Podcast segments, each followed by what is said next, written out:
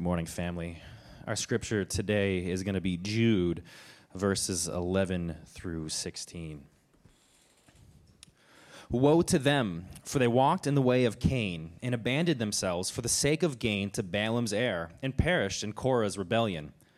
These are hidden reefs at your love feasts, as they feast with you without fear, shepherds feeding themselves, waterless clouds, swept along by winds, fruitless trees in late autumn, twice dead, uprooted, wild waves of the sea, casting up the foam of their own shame, wandering stars, for whom the gloom of utter darkness has been reserved forever.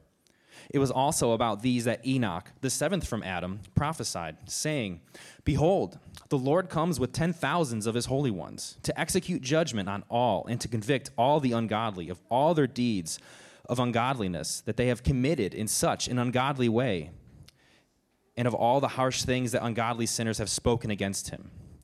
These are grumblers, malcontents, following their own sinful desires. They are loudmouth boasters, showing favoritism to gain advantage. This is the word of the Lord. All right, good morning, everybody. It's good to see you. Thanks. I thank the first service. Thanks for braving the typhoon. It's crazy winds out there, yeah? Another disappointment is what it is. So maybe the third time will be the charm. I hear there's one more out there floating around somewhere. We can pray it in for a weekday, okay? For a weekday. So you get a day off of work, day off of school. School started now. Guys, we could pray for 2 days off of school. Remember how much fun ROM was? Like, we could just pray for more ROM. It'd be fun. I got to meet a few of you who were visiting with us before the service started. I just wanted to let you know that you are welcome guests. Hope you feel welcome, that you feel at home. Just want you to know you don't need to do anything to prove yourself to us. Just come in, sit down. This is our living room. Relax. Be part of us. And if you want to sing with us, sing. If you want to listen, listen. If you want to sit silently, sit silently. You don't need to prove anything to us. You don't need to perform to be accepted here. One of the beautiful realities of the gospel is that Jesus has proven everything in our place. He's performed everything necessary for us to be made right with the Father. So there's nothing left for us to perform or to prove. We just receive the grace that comes from God the Father through Jesus. So we're glad you're here. Let me pray. And what's up, Macy? It's good to see you. Welcome back. Fuji was good? All right. All right. All right. Let's pray. Father, thank you for this morning. We just want to pause and remember that we're your kids. We're needy kids. And so like Jesus taught us to pray, Father in heaven, hallowed be your name. You deserve all of our attention and our affection, our love. We're going to give it to you imperfectly now, but you deserve all of it in perfect ways that we can't even muster up. We pray today that your kingdom would come and your will would be done, not in some weird abstract way, but here in Okinawa specifically and in this room and in our hearts, that we would see the beauty of your kingdom and your will and would gladly submit ourselves to it and join in your work. We pray that you would give our souls the nourishment that we need for today so that we would be satisfied and joyful and so that we wouldn't run to other places or people for meaning or identity or for satisfaction. We pray that in the same way that you've forgiven us so generously, you would incline our stingy hearts, my stingy heart, to be generous with grace toward other people who have sinned against me. And Father, I pray that you would lead my feet away from temptation and deliver me from evil. I pray that for all of my friends who are in this room, too. You know how quick our feet are to run from you when we doubt your goodness or your kindness.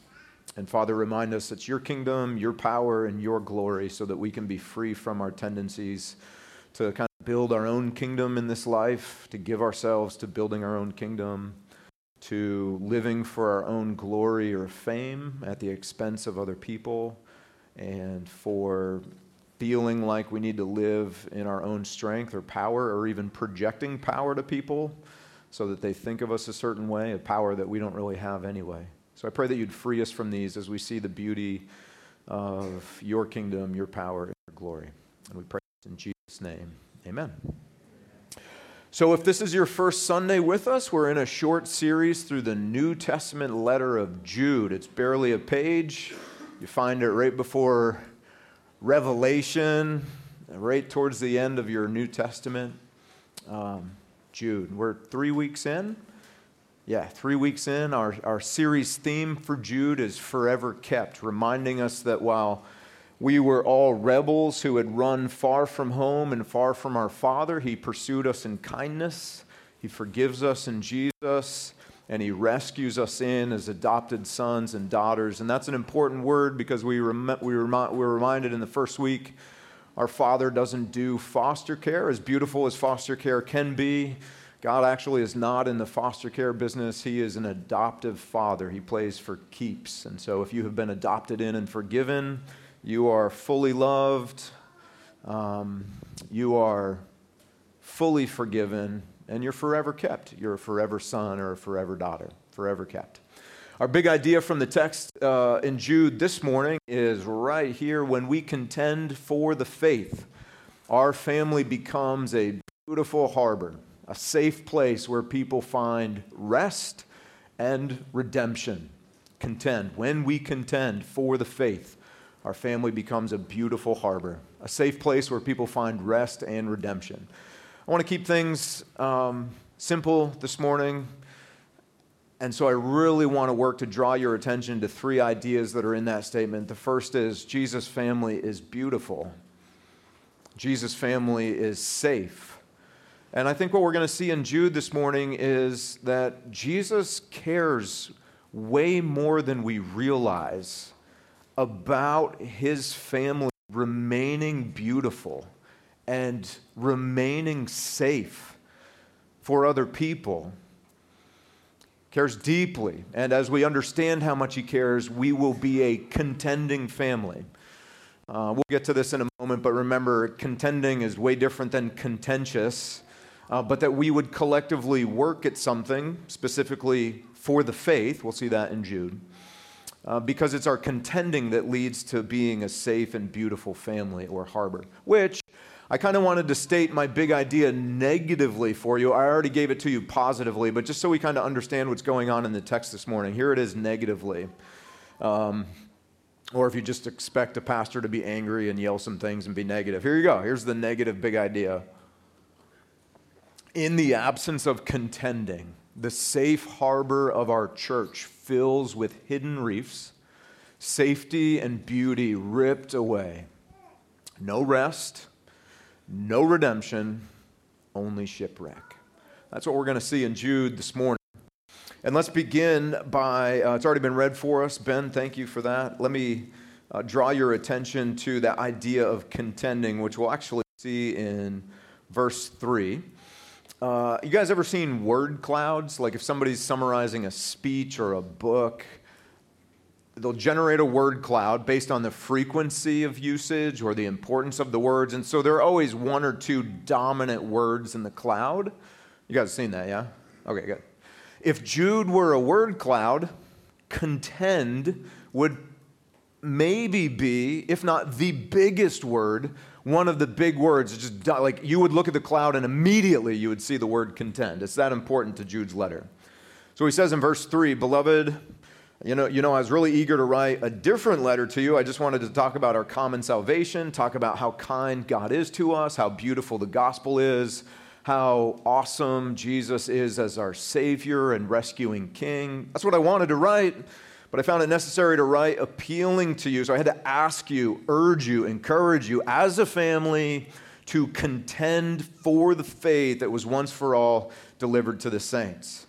So Jude wrote the letter because churches in this region were not contending for the faith in a way that would make the churches or the culture of these churches beautiful and safe.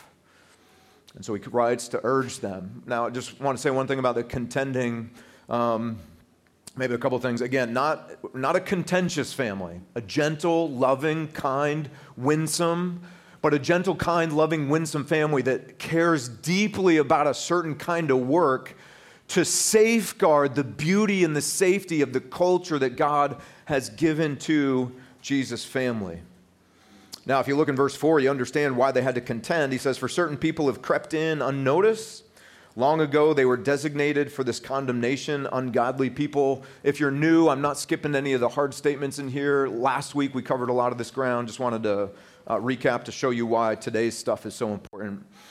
Ungodly people, here's what happened. Here's why they had to contend. They had perverted the grace of God into sensuality, and in so doing, denying our only master and Lord, Jesus Christ. So essentially what we saw last week, Jesus in his kindness gave us limits for our good and for our flourishing.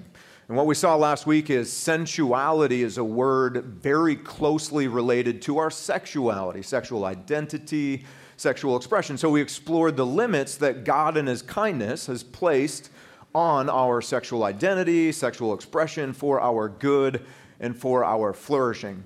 But if what we understood was sensuality would be sexuality without limits. But what we need to see is that principle would be true in all of life. So while last week we focused on sexuality, we can step back from that this week, zoom out, and see that what he's talking about is in all of life, God in his kindness and goodness has placed limits for us, for our good and for our flourishing. And so one of the ways that we can pervert the gospel, and they were perverting the gospel, is they were moving towards sensuality, which is sexuality without limits, or we could just say life without limits, right?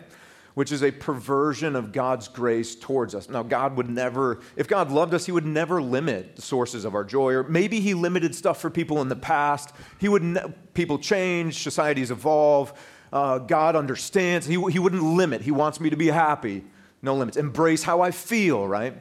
So that would be sensuality. Now, that's not the only way we could pervert, though, the grace of God. Another way that we could pervert the grace of God would be on the opposite end of the spectrum. And actually, I would submit to you, we probably have more experience, especially if grown up in the church, on this end of the spectrum. And I wanted to find a word that sounded like sensuality so we could remember it. And I couldn't find one, so I do what you do when you can't find a word, and you just make up one of your own, okay? So I already got my mom's approval. She liked it, so I don't really care what you think. I'm just going to use it in the sermon this morning, okay? I'm going to use the word, it is a word, strictuality, okay? That would be strict with uality, okay? Because here's what it means. Sensuality is life without limits, or we'll say it this way, life beyond limits, sensuality. So over here, strict uality would be life behind limits, but not just behind limits, behind artificial limits, because we've already acknowledged that God in his grace has given us limits for our good and for our flourishing. Strictuality goes that extra step. Would you see this over and over again in the Old Testament, right, with God's people? The building of fences, artificial barriers, if you will, to it's kind of like, well, hey, we want to guard against this or that, but that's not really the heart of it. And so what happens is, in sensuality, freedom is the ultimate value. So that's our culture, right? Personal freedom, your autonomy, your right to self-rule and self-determine and self-discover. That is our culture's primary value and ethic. You have to know that, and you have to know that it stands in stark contrast to the gospel's beautiful message that, no, Jesus is your ultimate authority, and he rules over you for your good and for your flourishing, okay? So sensuality, freedom is the ultimate value. Over here, though, is strictuality. Freedom is, we're suspicious of and fearful of freedom, and so we build these barriers. We're suspicious of happiness and joy and dancing. Stop moving. Your body shouldn't be moving to the music, right? And religious circles build all these walls and these barriers that equally pervert the grace of God. And both extremes have a poisoning effect in the culture of God's family. And so that's why Jude says, you got to contend. You got to contend for the beauty and the simplicity and the clarity of the gospel. And we need to contend for the beauty of God's limits on our lives. And we need to contend for the poisoning effect of life beyond limits. And we need to contend for the crippling effect. Strictuality, life behind artificial barriers, can't change a human heart and can't reconcile you to God and can't keep you in the family. God's love alone changes a heart and keeps you in the family, right? Contend for the faith. Contending's for all of us. This isn't a letter for pastors, it's a letter to churches. So the work of contending is something for every follower of Jesus who is part of God's family. Now, what I want to do is show you from Jude what happens to the safe harbor of God's family in the absence of contending. And what we're going to do is look from verse 12 to verse 13 because there's a really ugly picture there. And I just want to contrast for you the ugliness that's there with the beauty that should be there. So I think we probably have to look at the ugliness first, right? So here it is. Here's what's ugly.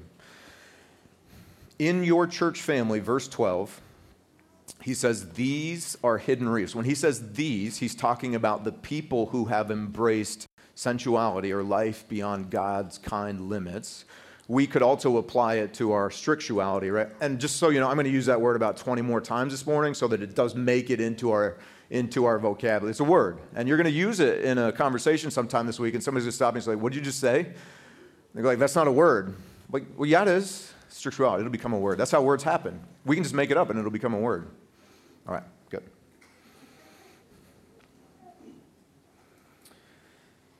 So here's the ugliness. These are hidden reefs. So the people who are embracing sensuality, strictuality, but also that way of life becomes its own hidden reef. At your love feast. Now, if you're new to the faith or you haven't read Jude before, you're like, love feast? What's that? Why does the church have a love feast? Have anybody gone to a love feast? What if we just rename our morning gatherings love feasts? How would that work culturally for us? All right, you laugh. But culturally, in the first century, what we call a Sunday morning worship service or worship gathering, they had a 9 a.m. love feast and an 11 a.m. love feast, okay? What they were doing was they were modeling their gatherings off of Jesus' Last Supper with his followers. They shared a meal. It was a feast. And love feast, because that final meal that Jesus shared with his disciples beautifully displayed God's love for his people. And then he went to the cross, right? So it retained that love element. Love feast. It was their Sunday morning worship gatherings where they would have a feast and then like they would have what we call communion or the Eucharist or the Lord's Supper. But probably their feasting at the table was almost indistinguishable from communion. Like at some point they would stop and they'd say, this bread reminds us of Christ's body that was broken for us, and this wine that we are drinking reminds us of Jesus' blood poured out for us. But it was all part of the meal, the gathering. Somebody would read scripture. They would probably sing some psalms together. So the love feast was their Sunday morning worship service. You guys just want to change the name? You would love to be able to invite your non-Christian friends to hey, you want to come to our love feast this week? You want that opportunity, don't you? We can make the change. All right, so at the love feast, though, there's hidden reefs now. So here's the ugliness. What should be a safe harbor where broken, hurting people can sail in and find rest and redemption with calm, beautiful water now is so dangerous. If you sail in there, your soul will literally be ripped out like the hull of a ship being ripped on a hidden reef. It's ugly. At this gathering, there are shepherds feeding themselves. That's without explanation, that's opposite and ugly. There are waterless clouds swept along by winds. You know that's opposite and ugly because clouds are supposed to contain water and they're supposed to be thirst quenching for places in drought and with oppressive heat. You want in the long oppressive summer days of Okinawa or your 29 Palms existence or Yuma or California would love a rainstorm right now. You want the clouds to pour down rain. And throughout the Bible, rain and clouds are symbolic often of God's kindness and his mercy and his refreshing and his restoration and his forgiveness, the washing away of our sins. Make it rain. But there's no rain here. Even their trees, their fruitless trees in late autumn, twice dead, uprooted. Now, who loves to go to the apple orchard and pick bushels of apples for like $10? Okay, welcome to Okinawa where you can go to the grocery store aisle and pick one apple for $10, right? Like, sorry about that. So you feel this, like God's family is supposed to be a place like walking into an autumn orchard where the fruit is literally falling off the limbs. It's sweet. It's filling. It's satisfying. Your soul walks away just, I'm good. I'm good. But there's no fruit on these branches. In fact, the trees are uprooted. Wild waves of the sea are casting up the foam of their own shame. So in the harbor, rather than calm water, their sensuality or their strictuality has led to rough water, so that in the harbor, no one can rest. It's not safe and it's not beautiful. Wandering stars, for whom the gloom of utter darkness has been reserved forever. In other words, Jude's saying, look, God has created it in such a way that just like every star and planet has a place, God's family has a place and a purpose, and that is to shine the light of the gospel. And while everybody in our culture is living in, you've seen The Perfect Storm, that fishing crew in Maine, right? Is that Maine? And they sail out into the storm and their ship sinks and they all die.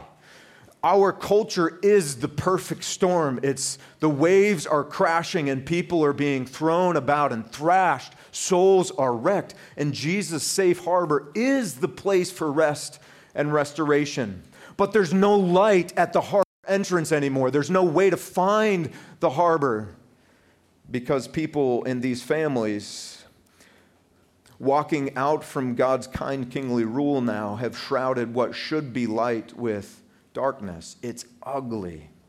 Now, before we focus on the ugliness too much, I just want to draw your attention to what should be beautiful and safe about God's family. Because look at this. By God's design, there shouldn't be any hidden reefs. In other words, his family should be the safest place on the face of this earth for everybody, followers of Jesus and non-followers of Jesus. You in danger, you find safety in our family. Your soul's in danger, you find safety in this harbor. That's God's design.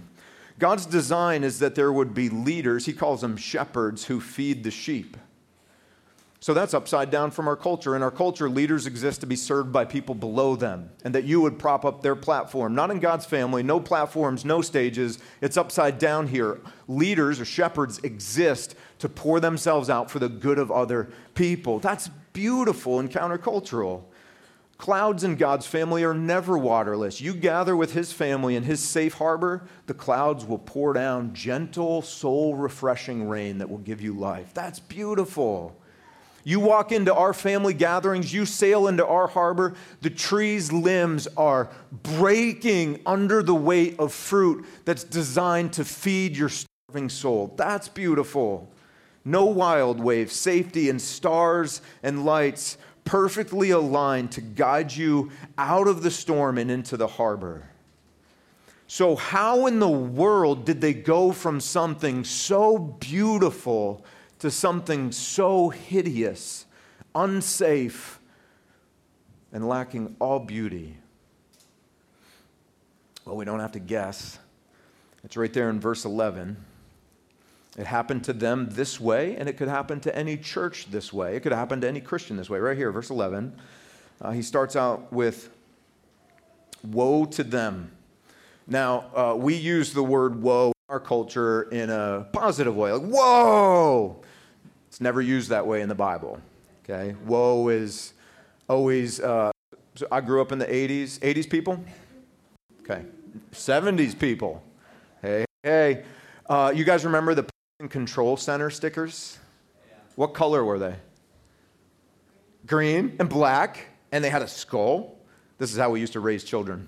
They had a skull, they had crossbones, right? And it had the poison control number. Always bad, like always dangerous. Like you just associated those colors and that symbol, always bad. This is the poison control center sticker of the Bible. Woe is never good, it's always bad. And it's bad because it's a pronouncement of judgment. It's how most prophets would kind of begin their speech if they had to get up. If you were about to get a word of God's judgment, probably going to begin with the word woe to them. For they, the people embracing sensuality, or we could say even strictuality. Did you get that? Strictuality, root word of strict, uality. All right, good. Strictuality. For they walked, here it is, they walked in the way of Cain. They abandoned themselves for the sake of gain to Balaam's error, and they perished in Korah's rebellion. These are the hidden reefs. Now, like I did for you last week, I want to give you a little chart because I know you read that and you're like, wow, that's obscure, 3 Old Testament references, I don't know the stories. It would be easy to get lost in the details. So let's focus on what's really clear, and then I'll give you just a little bit of background information that's relevant. You can do more study on your own later if you'd like to. So just like last week, Jude gives us a digression. He did this last week. So here's our digression for this week. There is a walking away from living within the limits that God has given us for our good and our flourishing, walking away. The digression leads to an abandonment, because this is always a willful choice. What you need to see through these examples is you never just wake up where Cain was. You don't wake up where Balaam went to, and you don't wake up where Korah was. Like, there are decisions we make that lead us to those moments. So there's a walking away, right? A disbelieving that God is good, a disbelieving that he is kind, a disbelieving that he would even give limits, right? We trust our own judgment more than we trust his. Walking away. Balaam straight up abandons. That's that moment where you've been walking away. You look back. The popular word now is deconstruct, like so the negative application of that word, where your deconstruction kind of goes final and you wave goodbye to what was and you keep going. And then Korah's example where Jude gets a little more pointed this week and Jude's just like, and Korah died. Like he perished. Like that'll be important for us. Okay, so the first guy he points to is Cain, and then Balaam, and then Korah. Now, answer me this: do you have any family members named Cain? Do you have any friends named Cain? Do you know anybody in the world? You do? Wow. So there was no. I'm surprised. So one. People don't name people Cain. Generally, exception. Of course, there's Cain's in Okinawa, which you all need to go to because it's the true and better Sam's or Costco or whatever you all clamor for over here that's not here, right? Just go to Cain's. But there's no Cain. Why? Because Cain became the embodiment of life lived beyond the limits of God's kindness, right? Beyond the limits. And then there's Balaam. We don't know a lot about Balaam, so let me just give you very brief context. Balaam was a prophet for hire, right? So basically he got his DD 214 and got a job with Blackwater. He's prophet for hire, right? He's a free agent. He can work for whoever is going to pay him the most amount of money. And that's actually what happened. The Moabites, the enemies of God's people, send an official party with lots of gifts, a new car, some Bitcoin, all the things. And they're like, hey, Balaam, we need you to curse God's family for us. He's like, how much? And they tell him, and he's like, give me a second. I need a 24-hour retreat with God to sort this out. Crazy, right? Let me go ask God if he's cool. If I just take this check, curses people. So he goes to Okuma. He prays for 24 hours. And God, not surprisingly, says, no. So Balaam goes back, and he said, hey, sorry, guys. God said no. So they leave, they go to the king. The king says, all right, more money, more crypto, nicer cars, more women, all the things. Go back and ask again. So they go back, and Balaam says, all right, let me go ask God one more time. Maybe he'll think differently. This is a significant offer. So he goes to God. God, in that moment, almost puts his hands up and says, I think I already told you, make your choice, kind of a decision. Go make your choice. So Balaam goes. He wants to cash the check, so he takes the deal. He tries to curse God's people, and every time he tries to curse them, God thwarts his efforts. If you're not familiar with the Old Testament, that's the Shrek passage where there's a talking donkey. You've read it, right? You just read that. We were talking about your storybook Bible yesterday, so you probably saw it in there, right? All right, good. So it's in there, okay? Awesome story. So he can't curse them, so then he counsels the Moabites, hey, I think you could still overtake them from the inside out. It's going to take a little bit of time, but send in all the women you can. They will fall prey. They will take the bait, and we will slowly be able to beat them from the inside out. And that's actually what we see in Numbers 31:16 as a summary of that story. It says, behold, these on Balaam's advice caused the people of Israel to act treacherously against the Lord in the incident of Peor, and so the plague came among the congregation of the Lord. Now remember, just kind of pointing back to last week, remember each of the examples involved sexuality. And so here's another one in Jude's book that Jude points to this reality where God's grace is being perverted primarily as it relates to our sexual identity and our sexual expression, which again, guys, makes Jude a relevant book for us, not just 2,000 years ago, but for our day today.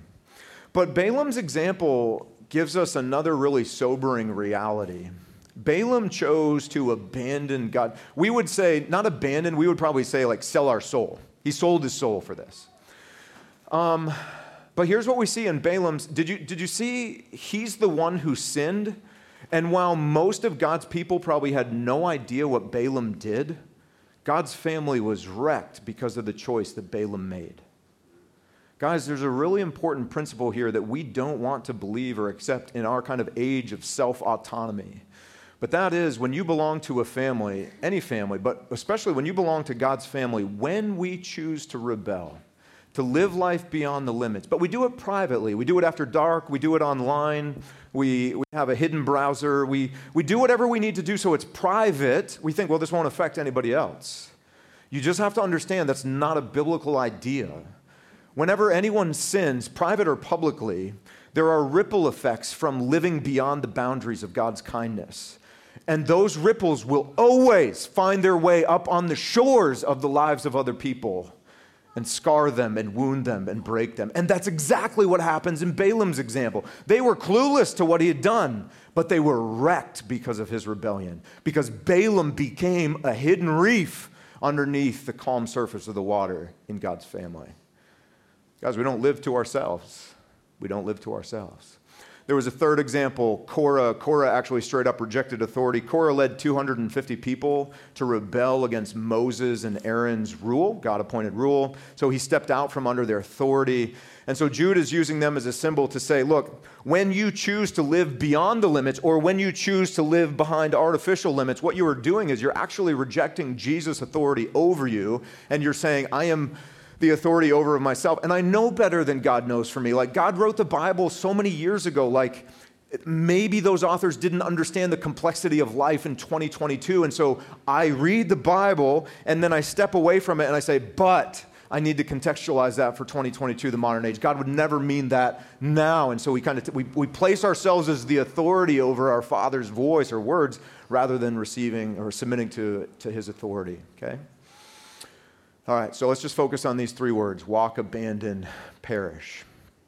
Guys, these words apply to us personally, and they apply to our church family. You have the freedom to walk away from God's kind kingly rule.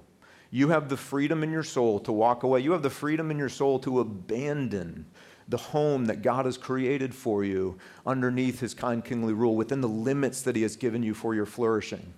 But what you need to hear prophetically from God's own mouth and through the mouth of Jude and all the other prophets in Scripture, and this morning, prophetically over your life, if you choose to walk away and if you choose to abandon, it doesn't matter if you abandon to sensuality. It doesn't matter if you abandon to strictuality. Either direction, the only outcome in both of those places is death for your soul. Now, Jesus, in his mercy, works overtime to follow us. How many days do you walk? A lot of days, right? How many days in your life have you abandoned? Like in your soul, literally the decision you made was, I understand I'm abandoning a safe place under Jesus' rule, and I'm going to step out on this in this decision, and you even deep down, you have a sense that it's going to be destructive. Let me just ask you, how many times has Jesus pursued you beyond the boundary and actually brought you back in kindness? A ton of times, yeah? But the eventual ultimate outcome, but for the mercy of Jesus, is the destruction of our souls and the destruction of his family, the dying. So now, let's just ask this question. If that is what is at stake, right? Contending for the faith in the family, right? Contending for the centrality of the gospel, contending for the beauty of the gospel, contending for the beauty of life within the limits of God's kindness, contending for these things as a family. If what is at stake is the culture of our family, like contending leads to beauty and safety, the lack of contending leads to ugliness and brokenness and danger, no rest, no redemption, no shipwreck. How does Jesus feel? How does he respond in the absence of contending when his families are wrecked? Or let's ask it this way. How does Jesus respond when hidden reefs get built up underneath the calm waters of his family's harbor? How do you think he responds?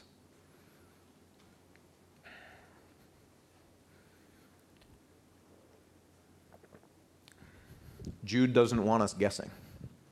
He's going to tell us. It's right here. Verse 14. He says, "It was also about these that Enoch, the seventh from Adam, prophesied." Now, we mentioned Enoch really 2 weeks running now. You can read all of Enoch. You just have to Google it. It's a PDF, and you don't have to pay for it. It's not in the canon of Scripture, if you will, but the Jewish people, the Hebrew faith, didn't view it as on par with Scripture, but placed a lot of weight on Enoch's words in his writings, like to corroborate or support, right? So it's a very important book, though it's not what we would view as like an inspired part of God's revelation. But Jude quotes him here. It says Enoch, it's actually Enoch, 1 Enoch 1:9, if you want to go read it for yourself, okay? He prophesied this. He said, so here's the answer to our question. "Behold, the Lord," he means Jesus, "comes with 10,000s of his holy ones." Holy ones, angels, messengers. Now, in the Bible, 10,000s can be literal. Like maybe Jesus is showing up with exactly 10,000. But honestly, more often than not, 10,000 is used symbolically to suggest a number that's just too big for. He's coming up with an army that you can't count. Either way, 10,000 or tens of thousands to execute judgment on all, to convict all the ungodly of all their deeds of ungodliness that they have committed in such an ungodly way. This is one of those verses that you're tempted to rip out of context and be like, God's talking about the people out there, outside of his family, and all means all. But no, listen, he's writing this to churches, right? So this pronouncement of judgment is for people who are inside of God's family, who have walked, abandoned, and embraced either sensuality, life beyond Jesus' limits, or have embraced sexuality, life behind artificial limits. Because let's just get this out there. If you live in God's harbor and you embrace sensuality, you pollute the beauty of the water, and people can't see the beauty of the gospel. If you embrace sexuality, you know what we do when we build artificial barriers? If you haven't been here long, you've heard of the tetrapods, yeah? You know what the tetrapods are? I should have put a picture up on the screen. That's what I love about the harbors here in Oki. Most of them are kind of formed out of those tetrapods. When we embrace sexuality, what we do as God's kids, God's family, is we build our own artificial wall that actually blocks off the entrance to the harbor, and we make it impossible for other rebels to find their way into God's redemptive family. This is why Jesus cares so deeply about this problem. All the ungodly of all their deeds of ungodliness that they have committed in such an ungodly way. Notice he keeps repeating ungodly, right? Like so unlike God to live or lead people beyond the limits. We don't love people when we lead them beyond the limits. We don't love people when we build artificial limits. It's ungodly. All the harsh things that ungodly sinners have spoken against him. So how does Jesus feel? Well, we just kind of summarize it this way. If we build hidden reefs underneath the water surface of God's family, Jesus is coming to aggressively confront and deal with any who would knowingly lead people to life beyond the limits or life behind artificial limits. We have to understand, if we contribute to the ripping out of souls of people through artificial reefs, Jesus is coming to rip those people away from his family. He's coming, and he is coming in judgment for all who would pollute the waters of the harbor that is meant to be safe and beautiful. Now you're like, man, that's harsh. Yeah, that really, really is harsh. And just to kind of reinforce that, look, the three examples that Jude chose, Cain, Balaam and Korah. Cain, what happened to Cain? He was exiled, right? So he was kicked out of God's family. What happened to Balaam? He died in battle, and here's where the trauma happens. What happened to Korah? Anybody know? All right, let me read this for you, just briefly. Here's Korah. This is Numbers 16. As soon as he had finished speaking all these words, the ground under them split apart, and the earth opened its mouth and swallowed them up. You ever read that before?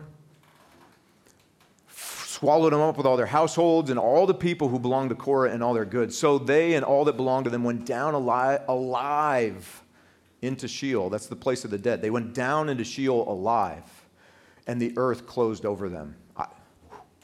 That's horrible. And they perished from the midst of the assembly. Now, I don't know how they make children's storybook Bibles. Not what I do. Children's Bible storybooks now. I haven't seen that picture depicted in any of my kids. However, child of the 80s, it featured prominently in my childhood book. In fact, here is the exact picture I grew up with. Right? This is one of the reasons I'm in counseling right now. Now, just to make sure trauma was cemented for my generation, not only was it full color in the storybook, here were the accompanying coloring sheets for your children's craft time. Now, you laugh and shudder, but some of the same people in this room have used like the Noah's Ark motif for your baby's nursery. Like those stories are kind of on par with each other. Just got to throw that out there. Like if you're going to paint Noah's Ark on the walls, you might as well paint Korah's rebellion on your baby's bedroom wall. I'm just saying, it's kind of the same idea. All right. So a little humor and we laugh. That's good, because there are moments that are so serious that you need a little humor just to loosen up, okay? Because guys, this whole conversation is not funny. It is dead serious. Here's what we need to take away from that. Like, how does Jesus feel? What's his view? His view is that the church, his family, is that sacred. And the beautiful safe harbor that is supposed to exist when we gather is of ultimate importance to Jesus, our King. And that when those waters are violated, when the safety of those waters are violated knowingly, when the calmness, when the beauty is violated, Jesus will go to the fullest length that he needs to judge whomever is responsible for the hidden reefs below the surface of the water. And he will judge, and he will restore the beauty, and he will restore the safety of his family. He will stop at nothing. And we're like, man, that's a little harsh. Well, you could look at it that way, or you could look at it this way. How deeply committed is Jesus to pursuing and rescuing rebelled sinners who have been shipwrecked in the perfect storm of this world? How committed is he? That's how committed he is. Guys, the church exists in this world to be the safe harbor that is beautiful, and it is where we find rest, and it is where we find restoration. In other words, there is nowhere else in the perfect storm of this fallen world where rest and restoration can be known. Nowhere. So how committed is Jesus to making sure his family remains beautiful and safe for those not yet in the family? That's how committed he is. And that's beautiful. That's not harsh. What would be harsh and unloving and lacking beauty is if Jesus was kind of indifferent about the church. Yeah, you do what you want with the water. Put a reef in. I don't care. It's just a little thing. That's fine. A little sensuality, a little strictuality. No big deal. Lights a little dim. People will find their way in. No.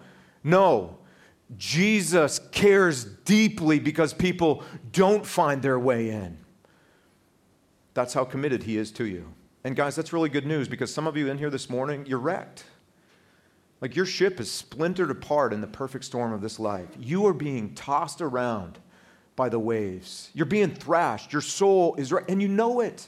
As I'm saying these words, you know it. You know you're not in the harbor. You know your ship is splintered at the bottom of the sea. You're treading water, and you know you're headed to the bottom of the sea. And the reason Jesus cares so deeply about the beauty and the safety of this harbor is he intends to pursue you and to rescue you and bring you into this home where you can find rest and restoration and beauty and acceptance into his family. He loves you and he's pursuing you. There are things I would like to say, but that's just kind of how preaching goes. So let me boil a few of those down and just, okay. All right, how should we respond to all of this? Guys, how should we respond? A couple ways. First, this work of contending.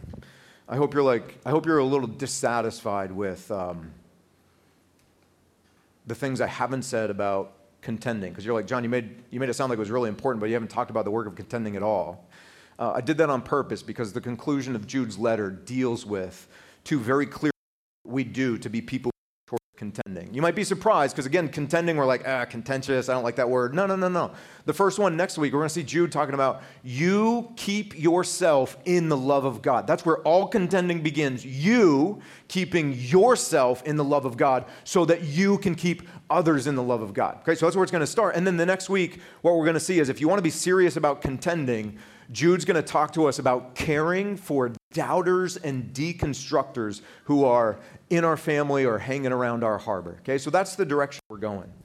But we really need to respond this way, and I almost skipped over this. Guys, the last verse, verse 16, we can easily walk away from this sermon and be like, oh, Cain sounds really bad, Korah sounds really bad, Balaam sounds really bad. I don't think I'm walking in the way of Cain. I haven't sold my soul like Balaam. I'm not perishing like Korah, so there's really no danger of me being someone who's somewhat responsible for reefs below the surface of the water. But Jude's not going to let us get away that easily. Look at verse 16. He wants to give some very, so these are like yellow to red flags of I might be responsible for a reef in the water kind of statements. Look at this. No more obscurity, no more like kind of vague Old Testament references. These people who are responsible for the reefs under the water are grumblers and malcontents. Whoa. Now all of a sudden you're at my level. In fact, those two words go together. The word malcontent we don't use a lot. That kind of means somebody who is discontent with fate, or like in a Christian context, we look at our lives and we are angry at God for the lot in life that I have. That's a malcontent.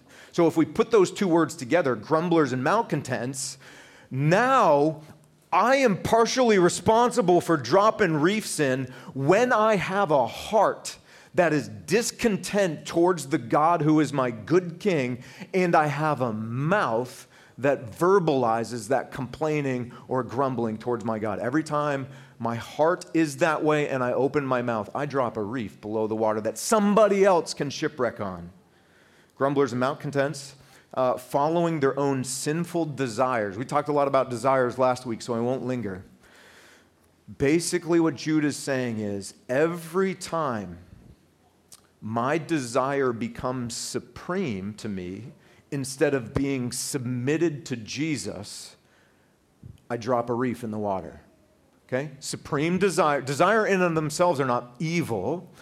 They are evil when I am more committed to following whatever I feel or want than I am submitting that desire to Jesus, right?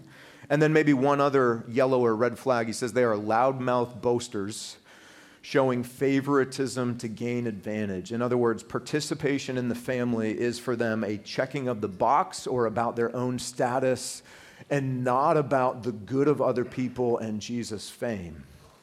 So culturally for us, we have to be very careful here because for many of us culturally, church is a religious service or program that we consume, not a family that we commune with. And what Jude is saying is when church is something we consume, we're dropping reefs, rather than when it is a family that we commune with, ripping out the reefs for the good of other people. So we need to pay attention to those red and yellow flags. All right, let me just close this way. Two things. One, if Family, this is a beautiful passage. It makes you proud that Jesus is our rescuing King in the right ways. It makes you glad to belong to a family that has this kind of commitment to and this kind of beautiful culture. If you're a part of this family, we talked about the harbor being safe. It's not safe so that it's a safe place that we can hide. If you're a part of God's family, He brings us into the harbor for our rest and our redemption, and He sends us back out into the storms for the good of other people. We're gathered. We're in the harbor now. We're rehearsing the gospel. When you go back out those doors, the Father is sending you back into the perfect storm. And you know what's beautiful about the gospel? You could be wrecked in that storm this week as you try to live for the good of other people. You could sink in a manner of speaking. But you know what? There's no fear for a follower of Jesus. Because what does Jesus say clearly through Jude? You are my deeply loved sons, fully forgiven, fully accepted, and forever kept. So even if you sail into the perfect storm this week as you strive to live in a way that glorifies God and is good for other people, and you're wrecked for it, the Father will never lose you. You could sink to the depth of the ocean and Jesus will be there with you. He will never let you go. No more fear in the storms for us. We are not dependent upon our circumstances in life for purpose or meaning or satisfaction. We have that all in Christ and His safe harbor. The final reason I love this passage and I love Jesus' commitment to the beauty and safety of His harbor is because, and we've already talked about this a minute, but I just want to say this to those of you who might be hurting, is because of what this means for those of you who are hurting and alone or weary. Guys, do you know you don't have to pass a test to make it in the harbor? You don't have to prove anything, me or anybody else in here. And what Jesus said, He said, are you weary? Come on, sail in, come to me. Are you tired? Come here. If you come to me with your empty hands and your shipwrecked life and your shame and your water-filled lungs, if you come to me in all of your shame and all of your guilt, I'm going to give you rest. I am going to give you redemption and I am going to give you restoration. How beautiful is that? How beautiful is that? And that's how committed Jesus is to His family. That's how committed He is to you in your pain right now. He sees you, and His intent is to pursue you and bring you into the safe harbor of His family where you will find rest and restoration. Let's pray. Father, a lot of beauty here. Thank you for rescuing us out of the storms of this life. And for those of us who have been adopted in, help us to see the beauty. We're sent back out into the storms for the good of others. And Dad, for those kids, for those people in this room who are in pain or shipwrecked, pray that this morning, for the first time in their lives, they would see the beauty of your harbor, the safety that is found there, and that they would find rest and reconciliation and redemption for their souls. We pray this in Christ's name. Amen.